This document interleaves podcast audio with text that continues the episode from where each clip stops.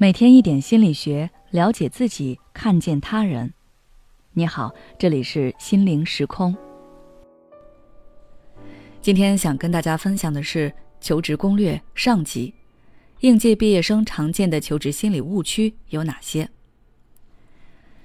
又是一年毕业季，想必很多应届生都在四处寻找工作机会。之前我去一所学校给毕业生做讲座。我发现他们中有不少人，尽管在找工作之前会向学长学姐们取经，对自己的简历也是精益求精，还会尝试不同类型的求职，不断学习面试经验，但是他们依旧难以找到合适满意的工作，找到了可能也会上几天班就辞职了。我在和他们沟通的时候发现，虽然他们的工作经历不完全一致，但问题都大同小异。都是求职心理出了问题。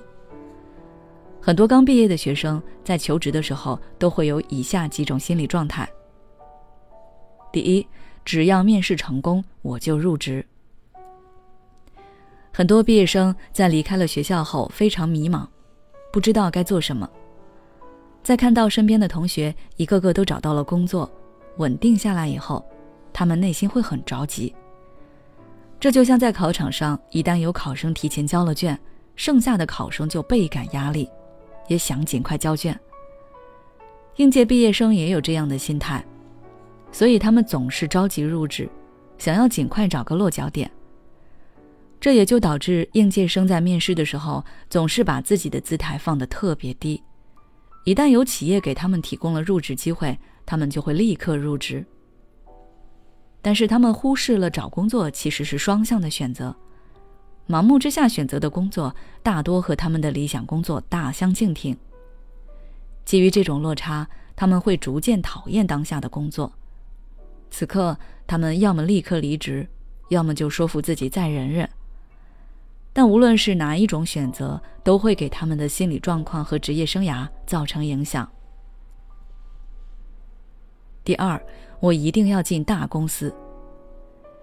还有一些人是奔着公司的名气去的，毕竟大一点的公司福利待遇一般也会好一些，而且从大公司离职后再找工作也比较容易。这就导致很多人为了能进大一点的公司，选择了自己并不是特别擅长的领域。比如说，我曾接触过的一个来访者，他想进入某家大厂工作。但是那家大厂和他的专业对口的工作岗位几乎不收本科生，收也只收九八五毕业的。为了能成功入职大厂，他去应聘了销售岗位。结果入职后，他根本就承受不了销售高强度的工作，不仅每个月的业绩都垫底，就连 KPI 也从来就没有达标过。那段时间他压力非常大，几近抑郁，最后做了不到两个月就离职了。这段盲目的职场经历，在耗费了他的时间和精力以后，对他接下来的职业发展其实并不会有太大的促进作用。第三，说不定我能在小公司大放异彩。当然，也有的人更钟爱小公司，他们不愿当凤尾被看不起，在他们看来，以自己的能力和学历，说不定很快就能成为小公司员工中的佼佼者。而且他们普遍认为，大公司做人，小公司做事，没准儿入职一个刚创业的公司，自己还能拥有原始股，以后公司发展了，未来也是前途无量。然而，他们一旦发现自己的工作之路和理想路线发生偏离，就会难以接受。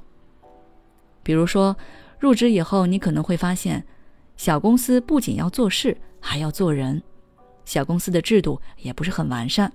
很多规则不够公开透明，老板说加班就加班，还没有加班费，身心遭受双重压力，后悔莫及。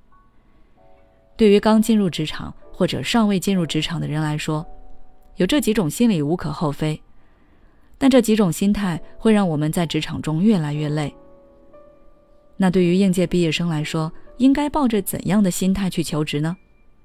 下期我来为大家揭晓答案。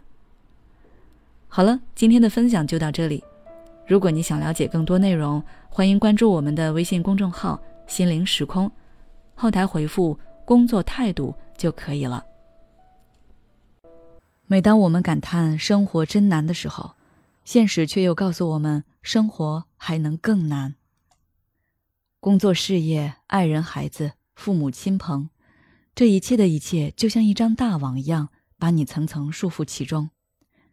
你经历了疲惫、辛苦、无奈，还有悲痛。如果你只是一个人默默承受，那你迟早会崩溃。心灵时空组建了专业的心理救援队。每位咨询师都拥有超过二十年以上的咨询经验，只要你需要，我们就在。微信关注“心灵时空”，后台回复“咨询”就可以体验十五分钟心理清诊了。